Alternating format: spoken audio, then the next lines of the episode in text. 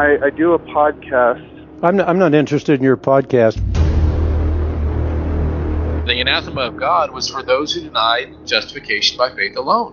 When that is at stake, we need to be on the battlefield exposing the error and combating the error.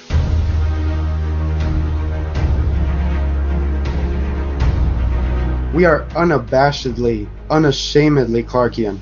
And so the next few statements that I'm going to make, I'm probably going to step on all of the Van Tillian toes at the same time. And this is what we do at Semper Reformanda Radio. You know, we are polemical and polarizing Jesus style.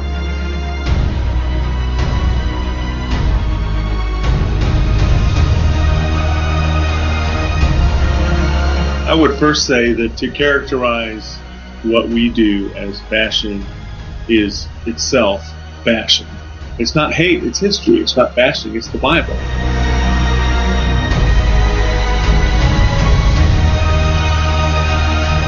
Jesus said, Woe to you when men speak well of you, for their fathers used to treat the false prophets in the same way, as opposed to, Blessed are you when you have been persecuted for the sake of righteousness. It is on. We're taking the gloves off. It's time to battle. Hello, this is Timothy F. Kauffman, your host of the Danielic Imperative. Welcome to episode 24. This is a podcast in which we examine the eschatology of God's holy people in the light of the timeline revealed to us by the prophet Daniel. Through the prophet Daniel, the Lord revealed to us a timeline of the future of his people. And six centuries later, Jesus and his apostles revealed the future using explicitly and implicitly Danielic language. It is imperative that Christians understand that timeline as the foundational construct of God's revelation to us about the future of His church. In previous episodes, we demonstrated again why that foundational principle is so important to our studies of the Gospels and Revelation, as we analyze the sign Jesus said would indicate that it is time to flee Judea. And in this episode, we'll be talking about the 1,260 day prophetic ministry of the two witnesses of Revelation 11, the identity of the two witnesses, and the 42 month period when Jerusalem is trampled by the Gentiles. We will show that these time periods are literal and that they have already happened, and we will show from the scriptures why the 1260 day period and the 42 month period cannot be the same period, even though all commentaries assume that they are. According to Revelation chapter 11, there is a 1260 day period followed by a three and a half day period when the two witnesses are murdered and lie unburied in the streets until they are resurrected. And after that 1,263 and a half day period, there would follow a 42 month period when the city of Jerusalem is trampled by the Gentiles. So basically, we need to establish first that there is a three and a half year period when the witnesses testify, followed by a three and a half day period when they lie unburied in the streets, and then a 42 month period when Jerusalem is trampled by the Gentiles. In other words, Revelation 11 deals with a seven year period from 63 AD to 70 AD, culminating in the sack of Jerusalem and the destruction of the temple.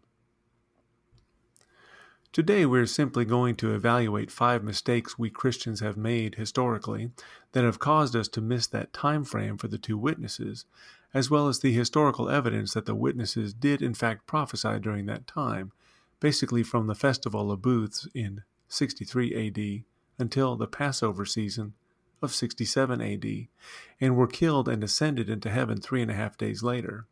And yes, the evidence for their ministry is in the historical record. But first, we have to address the question of why this has been missed, and then in the next episode, we'll provide that historical evidence. But first, a recap of our previous episode.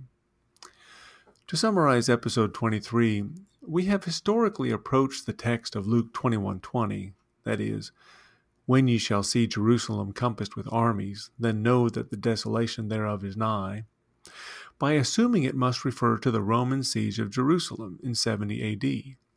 It is therefore understood at the outset to be referring to the five month siege of Jerusalem by the Romans. And because the parallel passages of Matthew 24:15 and Mark 13:14 indicate that the sign to flee Judea is the abomination of desolation foretold by Daniel, standing in a holy place where it ought not be, we tend to scour the history of the siege of Jerusalem in 70 AD, looking for the abomination to appear in the temple as a sign that it was time for people to leave. Using that approach, all we can find is armies standing on the Temple Mount after the sack of Jerusalem, and therefore conclude that the armies themselves, or their standard, must be the abomination Daniel had foretold. But that approach is hermeneutically unviable, because the abomination of desolation was supposed to be the sign to the Jews to leave Jerusalem before it was too late. And the Roman armies weren't standing on the Temple Mount until after it was already too late to leave. Everyone was already dead or in captivity by then. What we should do instead is discover the identity of the abomination from the Old Testament scriptures, and then find out when that abomination was placed in a holy place. As we have shown in previous episodes, the abomination of desolation in Matthew 24:15 and Mark 13:14 refers to the statue of Jupiter foretold by Daniel to be placed in the temple under the reign of Antiochus IV in 167 BC. The statue of Jupiter is what Antiochus IV set up in the temple as foretold by Daniel in chapters 8, 9, 11, and 12. And thus the statue of Jupiter is the abomination of desolation foretold by Daniel. That's what Jesus was saying. The same statue that fulfilled Daniel's prophecy in 167 BC would return to Israel as a harbinger of Jerusalem's destruction, and would do so within one generation. As we noted in the previous episode, the text does not say the abomination would stand in the holy place in reference to the temple, but rather would stand in a holy place, which could be any holy place at all. And, as Josephus testified, the statue of Jupiter was set up in the synagogue at Doris in 41 AD, just 10 years after Jesus said it would return. And that leads us to the other sign that it was time to leave Judea.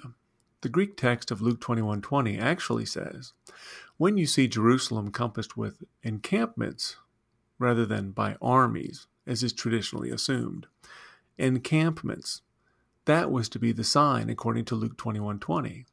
And about the same time a statue of Jupiter was set up in the synagogue at Doris in 41 AD, highway and byway robbers basically took over and destroyed the civil order of Judea, setting up encampments or places of strength, as Josephus calls them, throughout Judea, up and down the country, such that all of Judea was drawn into the madness and overrun with the robberies. And of course, Jerusalem is at the very center of Judea, and thus Jerusalem was surrounded by encampments in the early 40s AD, at the same time the statue of Jupiter, the abomination of desolation that had been foretold by Daniel, was set up in the synagogue at Doris in 41 AD and thus all three gospel accounts establish the same time frame, in the early 40s AD, for the sign that it was time to leave Judea. And importantly, those were signs that were actually useful, helpful warning signs that were given before it was too late to leave Judea safely. The traditional interpretation of the passages has the sign to depart from Judea occurring after Judea has already been subjugated by the Romans and Jerusalem has already been destroyed, and it is too late to leave Judea which hardly makes sense. But giving the sign in the 40s AD gives people plenty of time to leave Judea before Jerusalem had been sacked by the Romans, and the famines and the earthquakes and the murders and the pestilence make it nearly impossible to leave. Okay, so that's our recap of episode 23. Now let's proceed with episode 24. We have now arrived at the topic of the two witnesses of Revelation 11 who prophesy before the city is destroyed. According to the Apostle John, there are two witnesses who testify against the Jews in the great city for 1,260 days. That's Revelation 11, verses 3 and 8.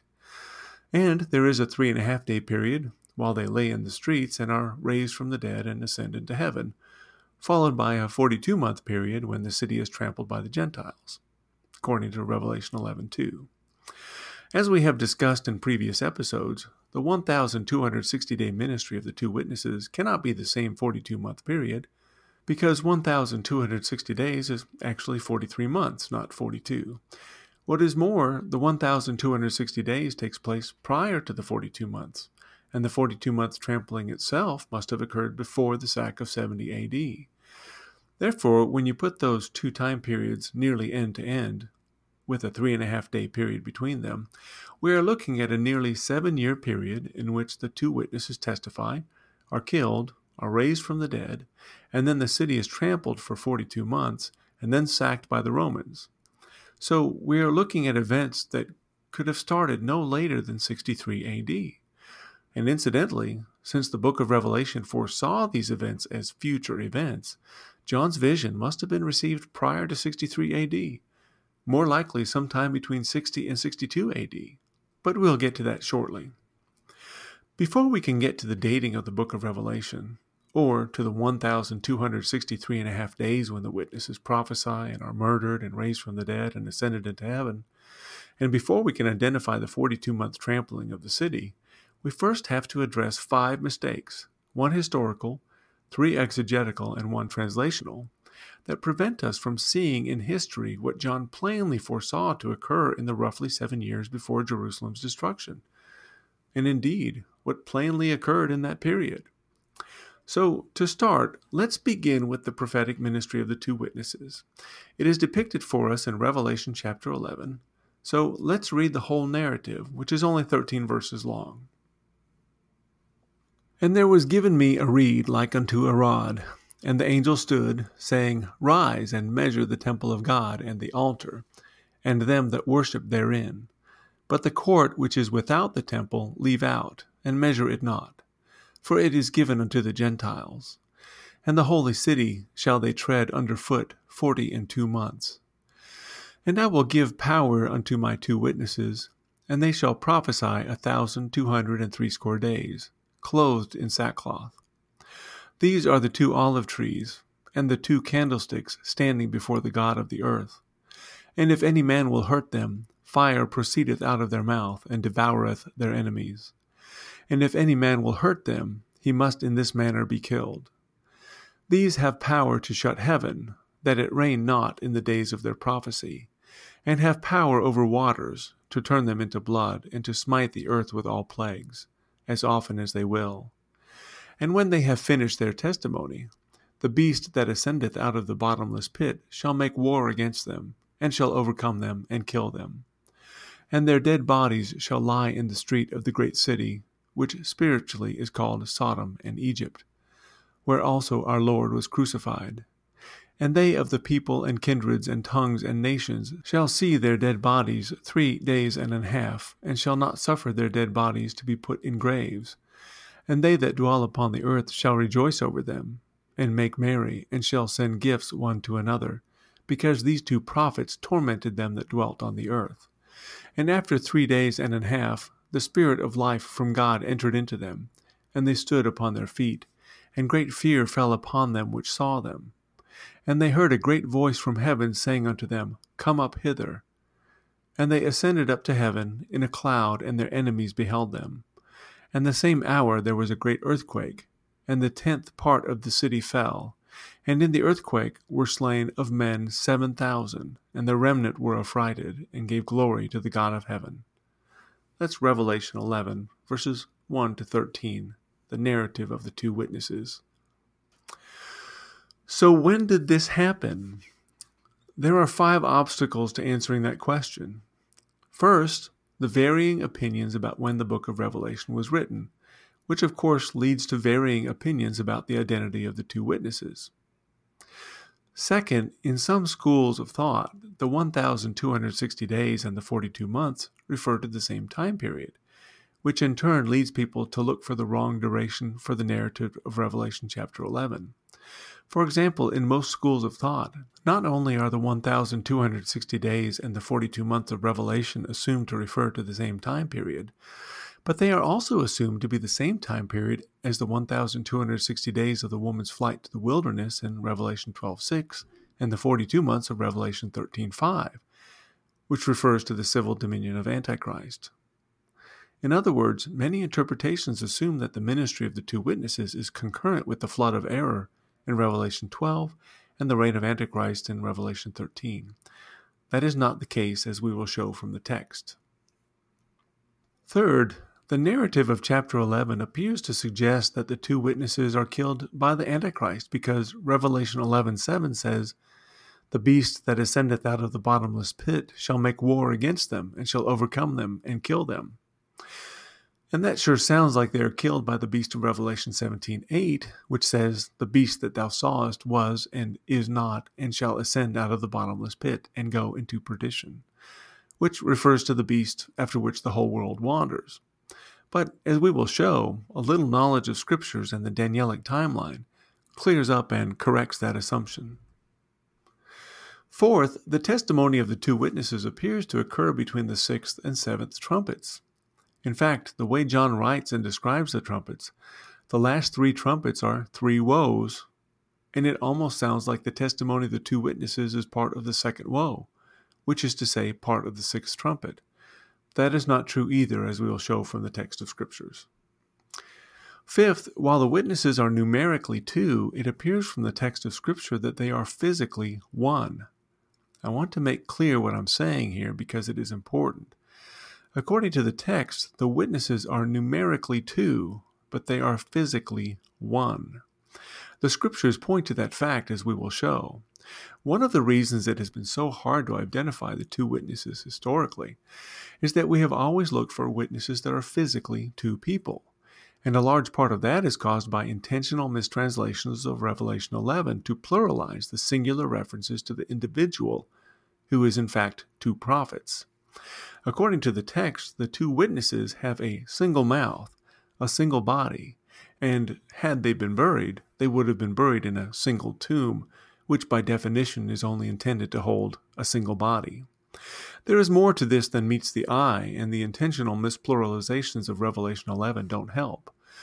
So, we'll wrap up today's episode on that point, and then in the next episode, we'll walk through the historical evidence showing that the events of Revelation 11, verses 1 to 13, all took place between 63 and 70 AD.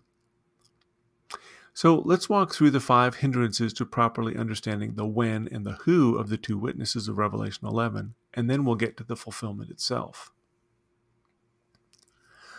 Okay, let's start with the first issue, which is the dating of the book of Revelation. We won't spend a lot of time on this, but anyone who wants to hear our position on this can go back to episode 19.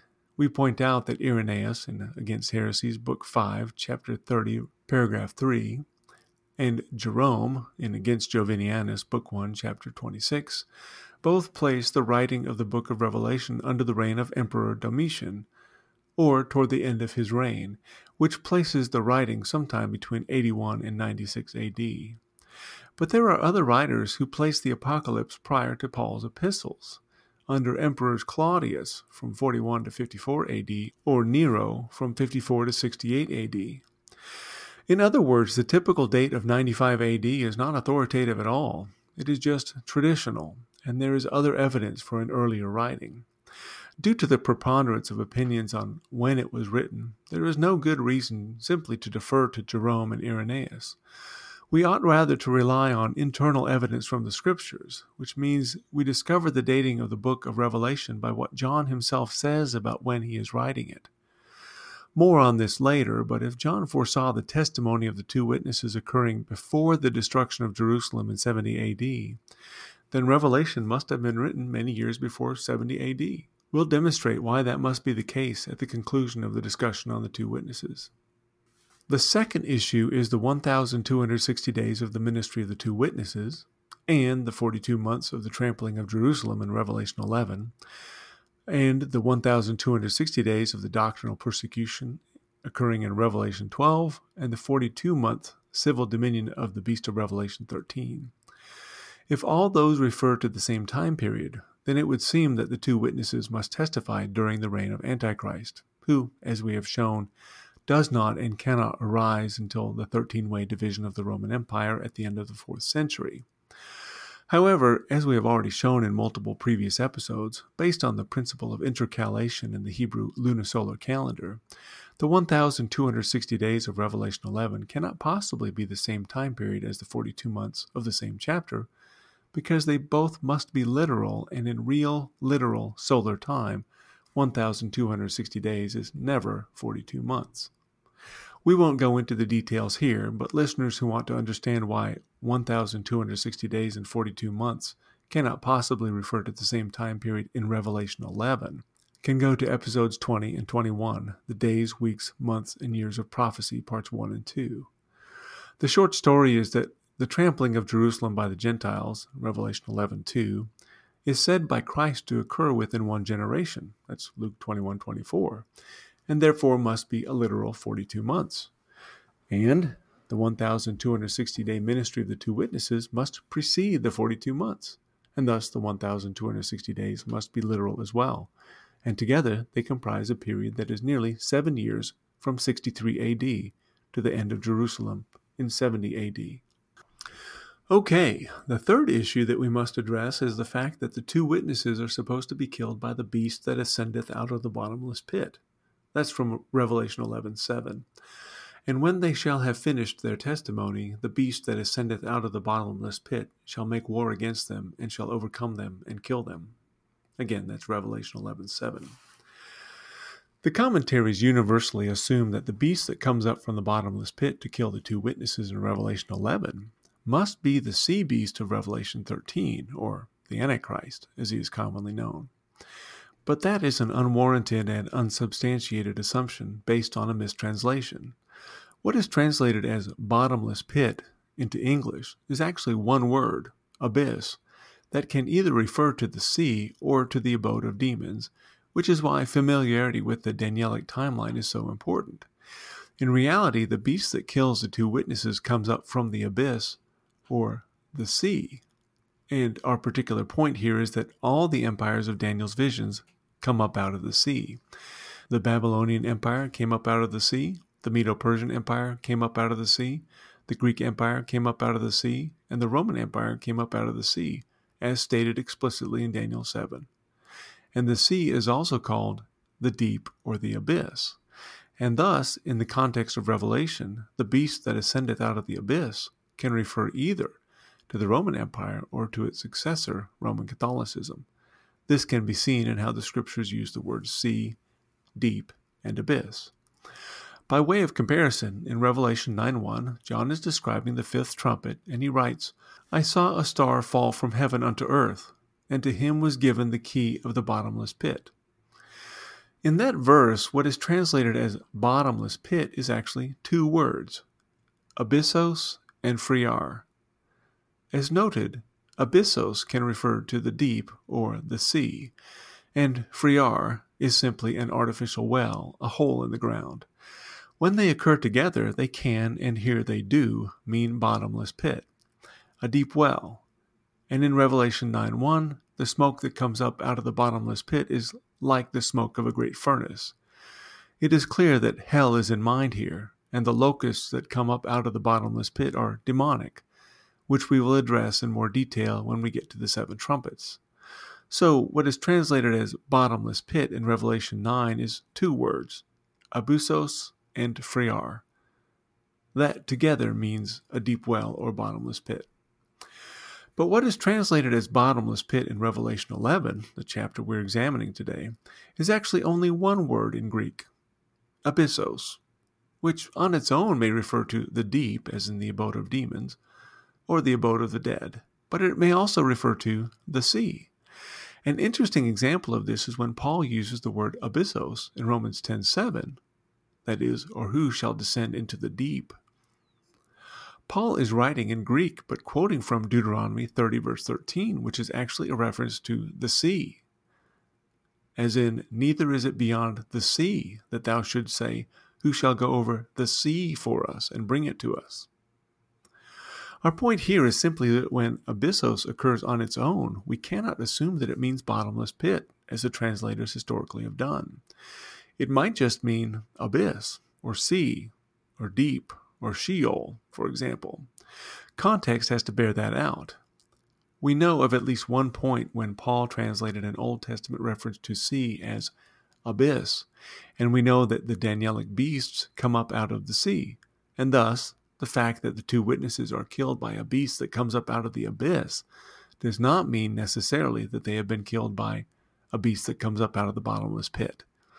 We find the same issue in Revelation 17, where a beast is described as having seven heads and ten horns and is obviously being described in a Danielic context, referring, of course, to the aggregation of the four beasts of Daniel 7.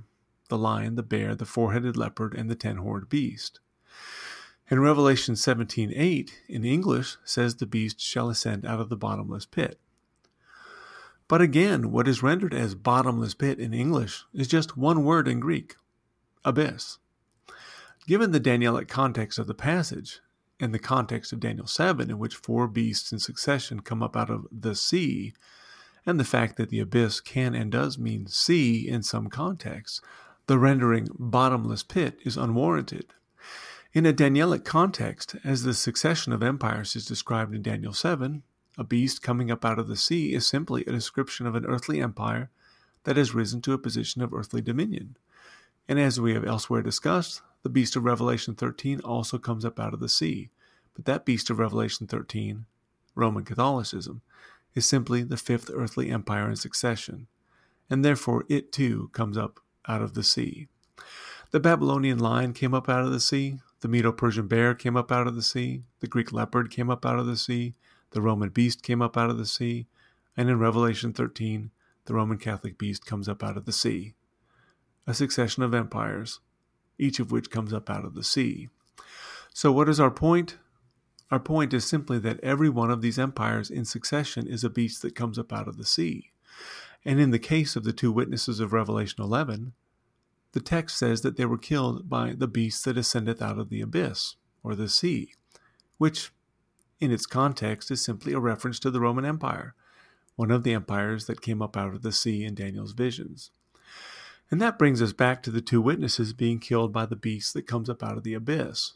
As we mentioned in episode 21, because of the insurrections and robberies, Roman soldiers frequently set upon the population of Jerusalem to attack them and often to kill them. The listener may recall Josephus's description of Gessius Florus, who was procurator of Judea from 64 to 66 AD. He sent his soldiers to the upper marketplace in Jerusalem to kill any person that they came across. That's from Josephus, Wars of the Jews, Book 2, Chapter 14, paragraphs 8 to 9.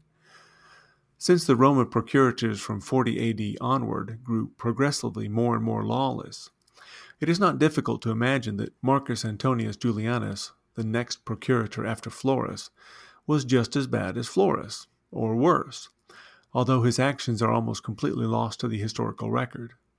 In any case, it was a common occurrence at the time for Roman soldiers to be sent into the city to kill people to intimidate the population, especially those who were causing disturbances.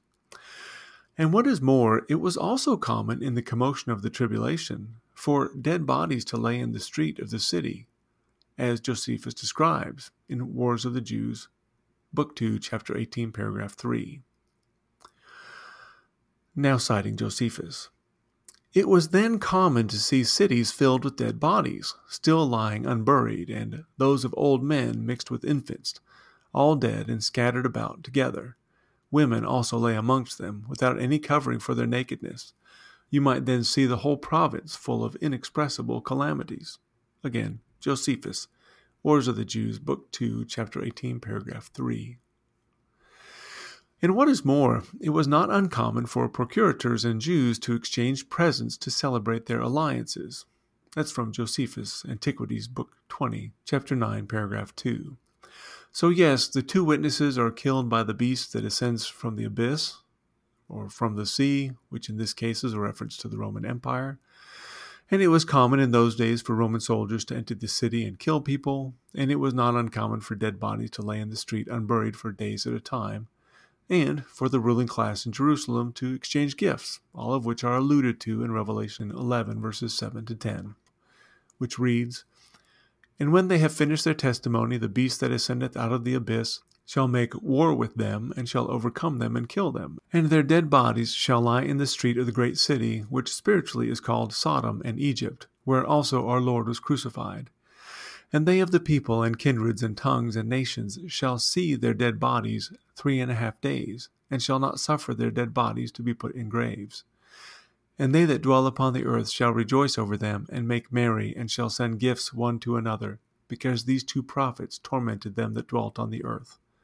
Again, Revelation 11, verses 7 to 10. Everything being described here about the testimony and death of the two witnesses is consistent with the culture in occupied Israel in the years leading up to the war with Rome before the destruction of Jerusalem. And to our point, we cannot assume, as the commentaries do universally, that the beast that comes up from the abyss to kill the two witnesses in Revelation 11 must be the sea beast of Revelation 13 or the Antichrist. It is, in fact, a reference to the Roman Empire that, like all Danielic beasts, came up out of the sea. Okay, the fourth issue we want to address today is that the testimony of the two witnesses of Revelation 11 appears to occur between the sixth trumpet of Revelation 9 and the seventh trumpet of Revelation 11. At the sixth trumpet, the four angels which are bound in the great river Euphrates are loosed, according to Revelation 9:14. And at the seventh trumpet, it is the time of the dead that they should be judged, according to Revelation 11:18. On a first reading, it appears that the two witnesses must testify between the sixth and seventh trumpets.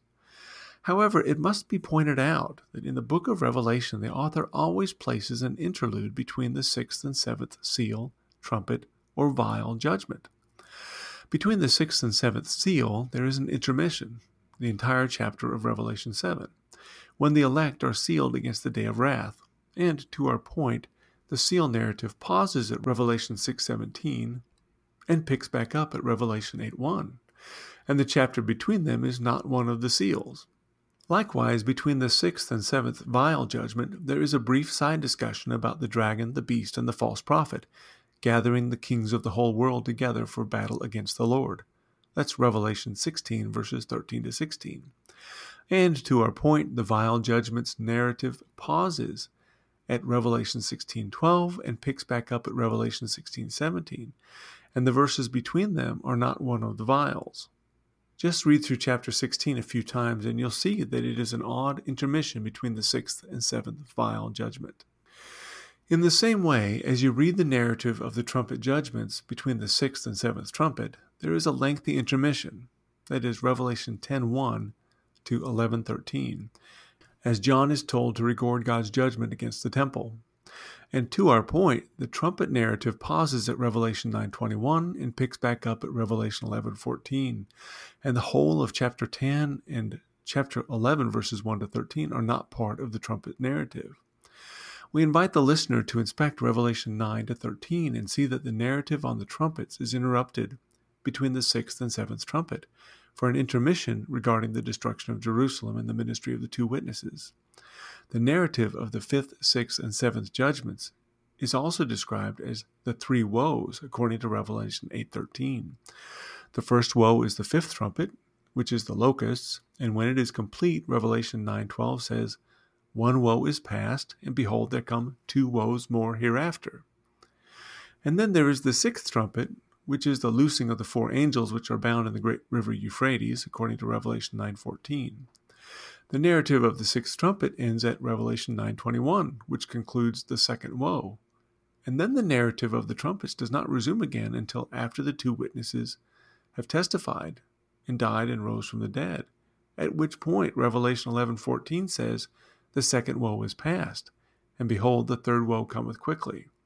And then the seventh trumpet or the third woe ensues, at which point the kingdoms of this world are become the kingdoms of our Lord and of his Christ, and he shall reign forever and ever.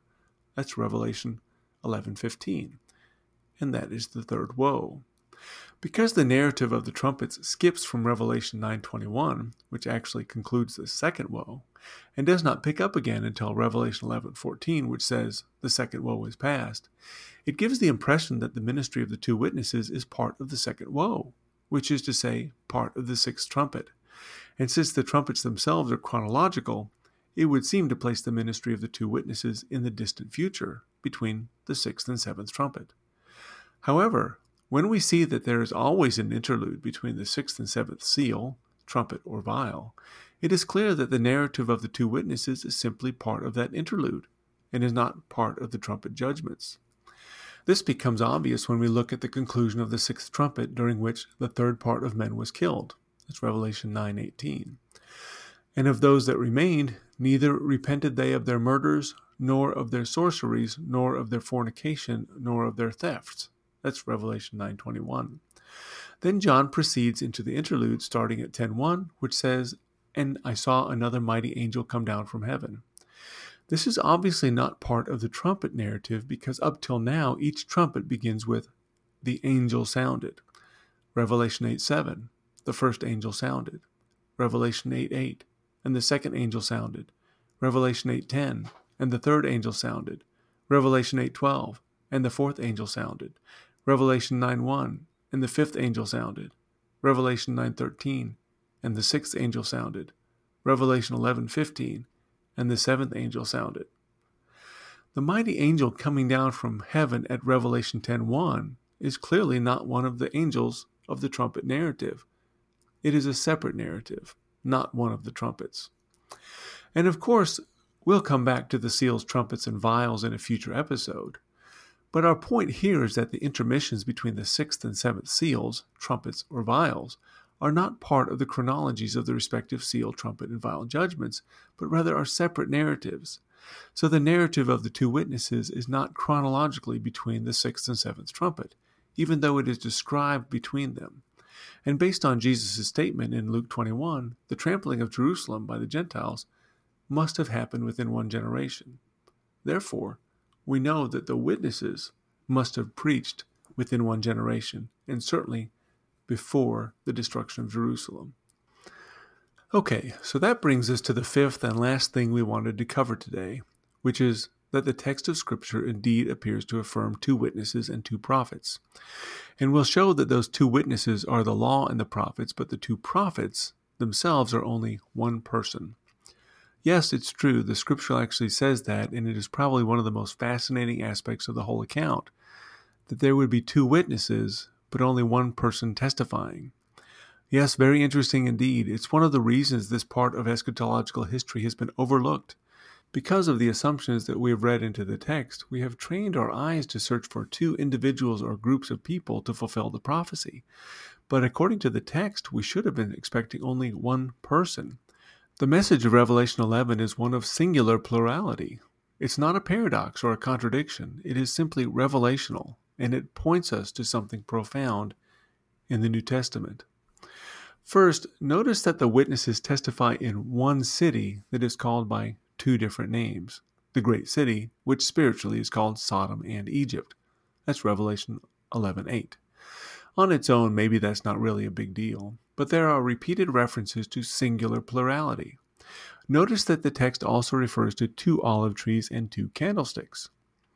These are the two olive trees and the two candlesticks standing before the God of the earth. That's Revelation 11:4. This is a reference to Zechariah chapter 4, but in Zechariah 4 there are two olive trees and only one candlestick. In Zechariah 4:11, the text says, "What are these two olive trees upon the right side of the candlestick and upon the left side thereof?" The angel responds that the two olive trees are the two anointed ones, or literally, the two sons of oil, that stand by the Lord of the whole earth. Again, that's Zechariah 4:14. And in Revelation 11, John is told that the two witnesses are the two olive trees and the two candlesticks standing before the God of the earth. That's Revelation 11:4. Those two sons of oil are two olive trees and they are two candlesticks, but in another way, they are one candlestick.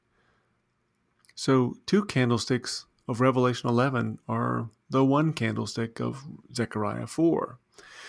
But there's more. In the text of Scripture, while it clearly points to there being two witnesses, it also suggests that there are two prophets who are a single person. Or perhaps to put it another way, there are two prophets who are two persons in one body. That is, the two prophets were actually a single individual. The English translations have largely attempted to correct that oddity in the scriptures by pluralizing the references, but the singularity is plain and is there in the Greek. So let me first read Revelation 11, verses 5, 8, and 9 in English, and then let's talk about what the text actually says in Greek. And if any man will hurt them, fire proceedeth out of their mouths, plural, and their dead bodies plural, shall lie in the street of the great city, which spiritually is called Sodom and Egypt, where also our Lord was crucified. And they of the people and kindreds and tongues and nations shall see their dead bodies, plural, three days and a half, and shall not suffer their dead bodies, plural, to be put in graves, plural. Again, that's Revelation 11, verses 5, 8, and 9. So that sounds like there are two mouths, two bodies laying in the street, and two graves that they ought to have been buried in. But the Greek text, as it has come down to us, tells a slightly different story. The greater testimony of the text reads as if there was only one mouth, one body, and one tomb, singular. Here's what the text indicates. Immediately after saying that the beast from the abyss shall overcome them and kill them, the text says their dead body, singular, shall lie in the street, and the people will see their dead body, singular, lying in the street, and won't even bother to provide a tomb, singular. Because there are two witnesses, the translations have largely accommodated that by pluralizing the references.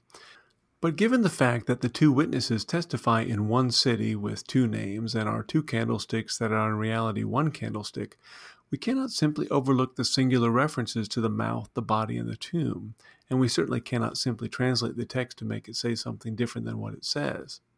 There is something going on in the passage about singular plurality. Now, having said that, there is one plural reference in there in the Greek, and you'll hear it now that we are rendering the words in English as they are in Greek. But four of the five plural references in English are actually singular in the original Greek. Here is what Revelation 11, 5, and 8 to 9 actually says, referring to the Greek form of the noun each time. And if any man will hurt them, fire proceedeth out of their mouth. Singular and their dead body, singular, shall lie in the street of the great city, which spiritually is called Sodom and Egypt, where also our Lord was crucified.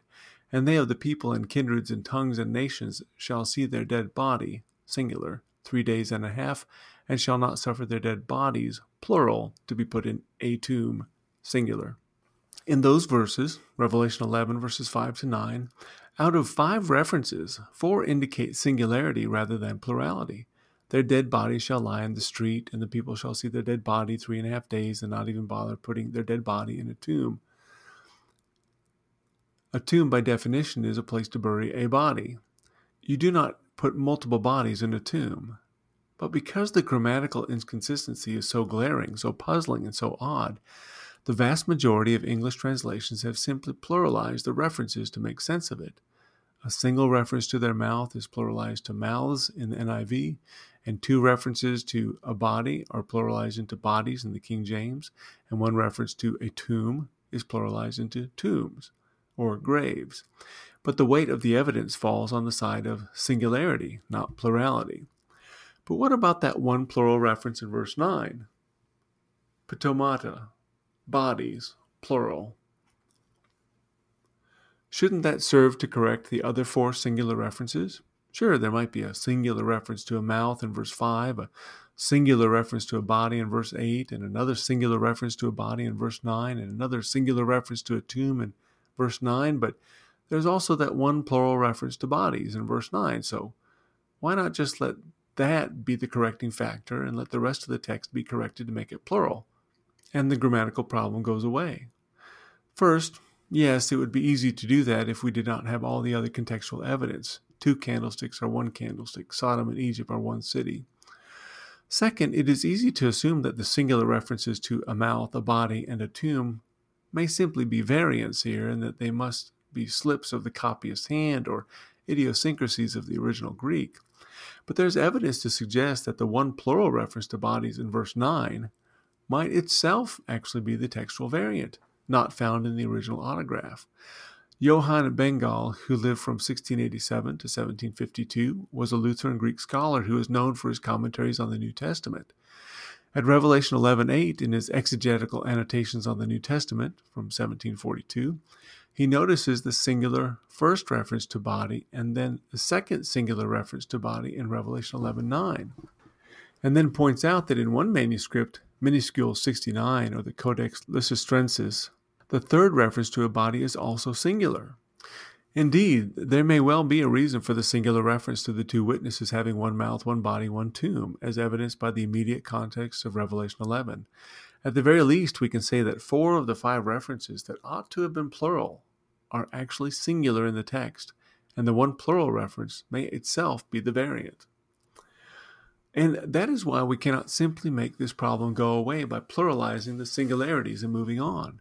It is not a scribal error. It is the Lord Himself telling us in His Word that the two witnesses are one person, one mouth, one body, and if their detractors had buried them, one tomb, one city that is two places, one candlestick that is two candlesticks, one prophet that is two prophets.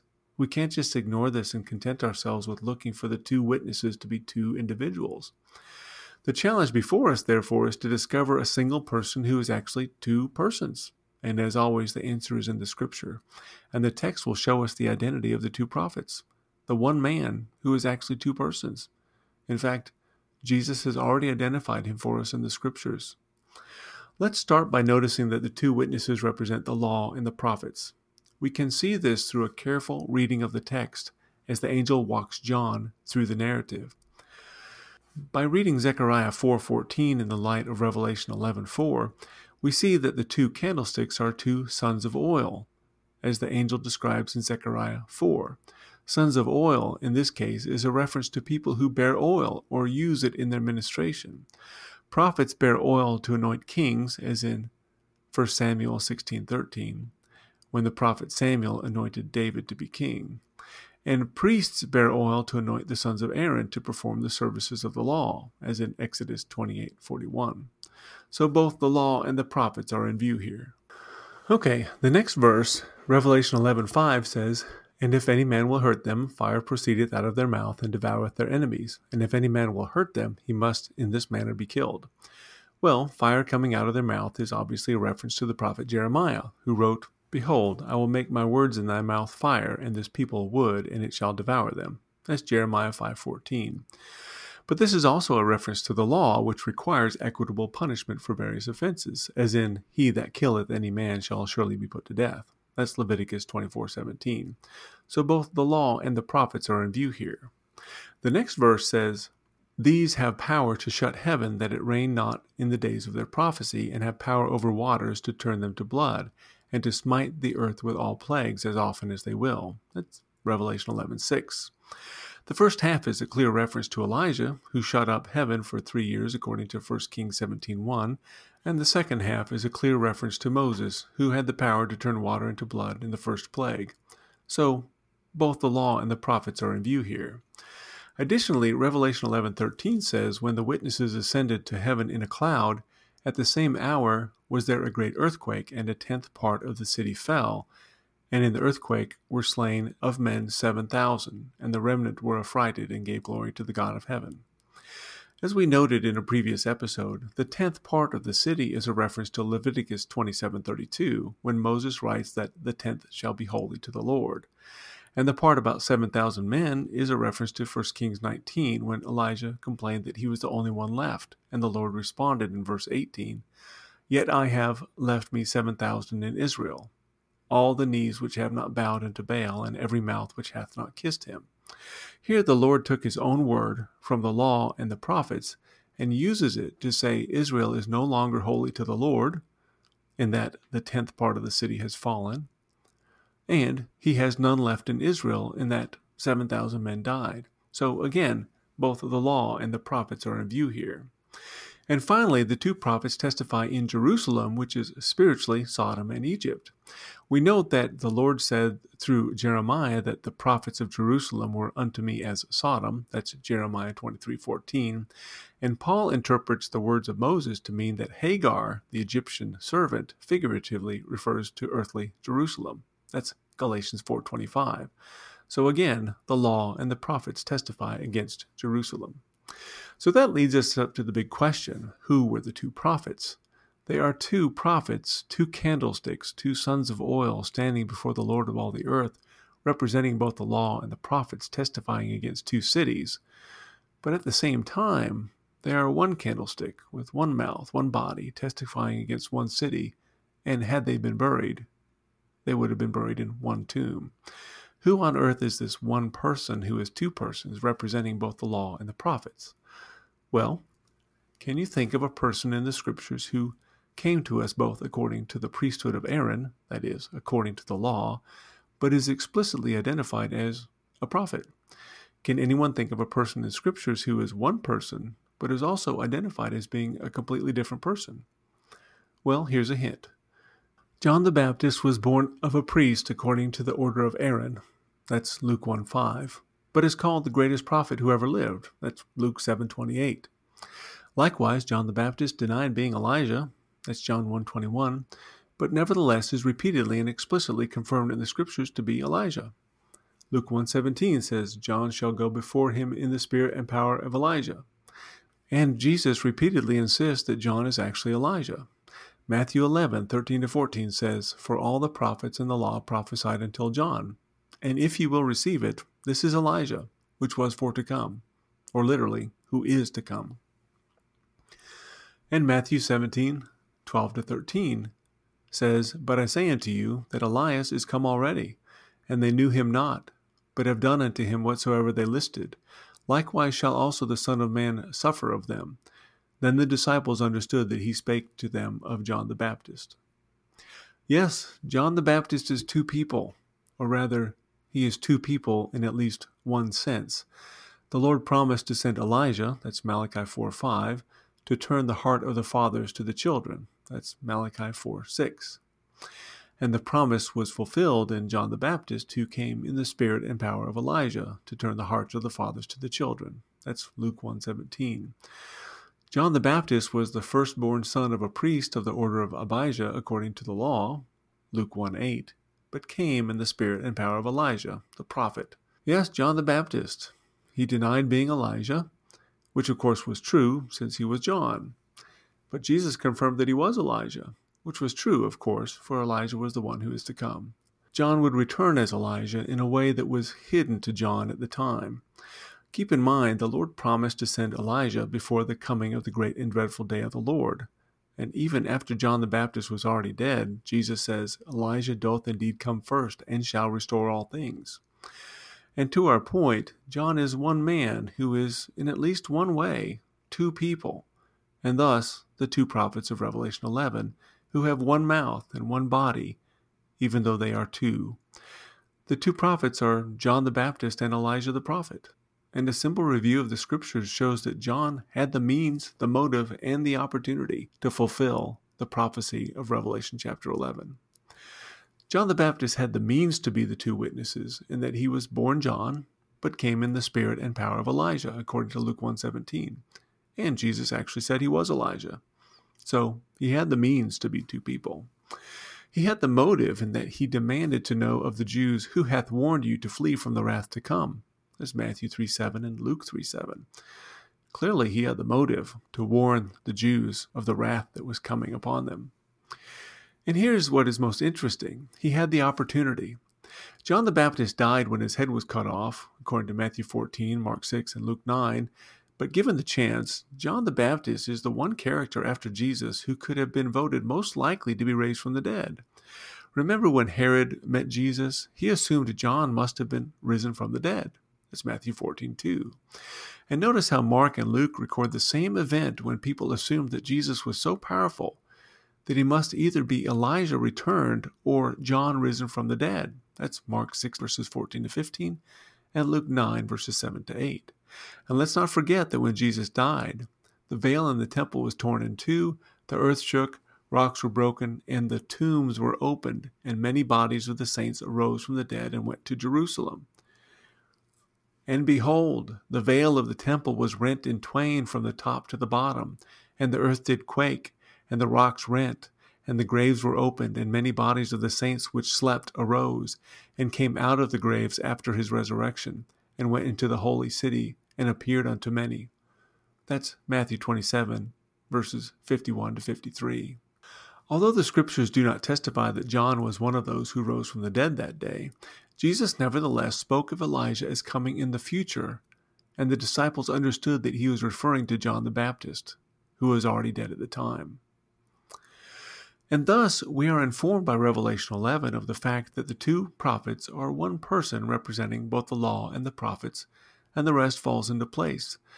The two prophets are one person with one mouth, one body. Or to put it another way, they are one candlestick, but actually two candlesticks. Two sons of oil representing the law and the prophets testifying against Jerusalem, Elijah who returned, and John risen from the dead. And thus, instead of looking for two individuals or two groups who are witnesses, the scriptures indicate that we should have been looking for one individual who was in fact two witnesses, whose full ministry lasted 1,263 and a half days, from their testimony all the way through their resurrection. And we have evidence from the historical record that there was just such a one, preaching in Jerusalem for 1,260 days. And we have evidence from the historical record that it was common for Roman soldiers to go into Jerusalem under the Procurator Florus and kill people in Jerusalem. And we have evidence from the historical record that it was common for dead bodies to lay in the streets unburied. And we have evidence from the historical record that it was common for public officials and civic leaders to exchange gifts to celebrate. What is more, we have evidence from the historical record of an earthquake and a voice from heaven exactly 1,263 and a half days after a strange man started wandering the streets of Jerusalem testifying against it. And that evidence includes a bright cloud, so that those two prophets may be seen by their enemies when they ascended in the evening long after sunset. It is simply the most interesting 1,263 and a half day period in all of recorded history, and according to the book of Revelation, we should have expected it before the fall of Jerusalem. Yes, and even before the 42 month period when Jerusalem was trampled by the Gentiles. Okay, so that's where we'll wrap up today. What we needed to do today is address one historical mistake, three exegetical mistakes, and one translation mistake that have typically prevented us from seeing in history what John plainly foresaw to occur in the roughly seven years leading up to the sack of Jerusalem. First, the historical estimates on the date of the book of Revelation vary wildly between the 40s and the 90s AD. But by evaluating the internal evidence, we can see that the book of Revelation must have been written prior to 63 AD, because John foresaw seven years of events that culminated in the destruction of Jerusalem in 70 AD. Second, in some schools of thought, the 1,260 days and the 42 months in Revelation 11 and the 42 month reign of the beast in Revelation 13 all refer to the same time period, which in turn leads people to look for the fulfillment of the two witnesses at the wrong place in history. However, based on the text and the principle of intercalation, it is clear that the 1,260 day ministry of the two witnesses and the three and a half days they lay in the street must precede the 42 month trampling of the city and neither time frame occurs during the reign of the beast of Revelation 13. Third, the two witnesses are not killed by a beast that comes up out of the bottomless pit, but rather are killed by a beast that comes out of the abyss, or the sea, which is simply a reference to the Roman Empire, one of the beasts that comes up out of the sea in Daniel's visions. Fourth, the testimony of the two witnesses does not occur between the sixth and seventh trumpets, but is simply described between them and is an interlude that John uses as a literary tool just as he does between the sixth and seventh seals and between the sixth and seventh vial judgments. And finally, the two prophets of Revelation bring the law and the prophets to bear on Jerusalem, but are in fact one person, the very person the scriptures identify as two people John the Baptist, who was also Elijah. The conclusion we draw from all of this is that we should not be looking for the two witnesses after 95 AD, the traditional dating of the book of Revelation, and we should not be looking for them to testify during a 42 month trampling of Jerusalem by the Gentiles, which is traditionally assumed. And we should not look for the two witnesses to be slain by the beast of Revelation 13, as is also assumed traditionally. And we should not look for the two witnesses to be slain between the sixth and seventh trumpets, and we should not even be looking for two persons at all. But we should expect to see one person starting a prophetic ministry about seven years before the destruction of Jerusalem, which would place the beginning of the ministry in 63 AD, and thus proving that the book of Revelation must have been written in 63 AD or earlier. And that's where we'll pick up when we find the ministry of the two witnesses right there in the historical record, exactly where we would have expected to find it, doing exactly what John had foreseen, including a 1,263 and a half day public ministry and a very public ascension into heaven in 67 AD, followed by 42 months of Jerusalem being trampled by the Gentiles, culminating in the sack of Jerusalem in 70 AD. And that's what we'll talk about next time in episode 25. This is Timothy F. Kauffman, and you've been listening to the Danielic Imperative.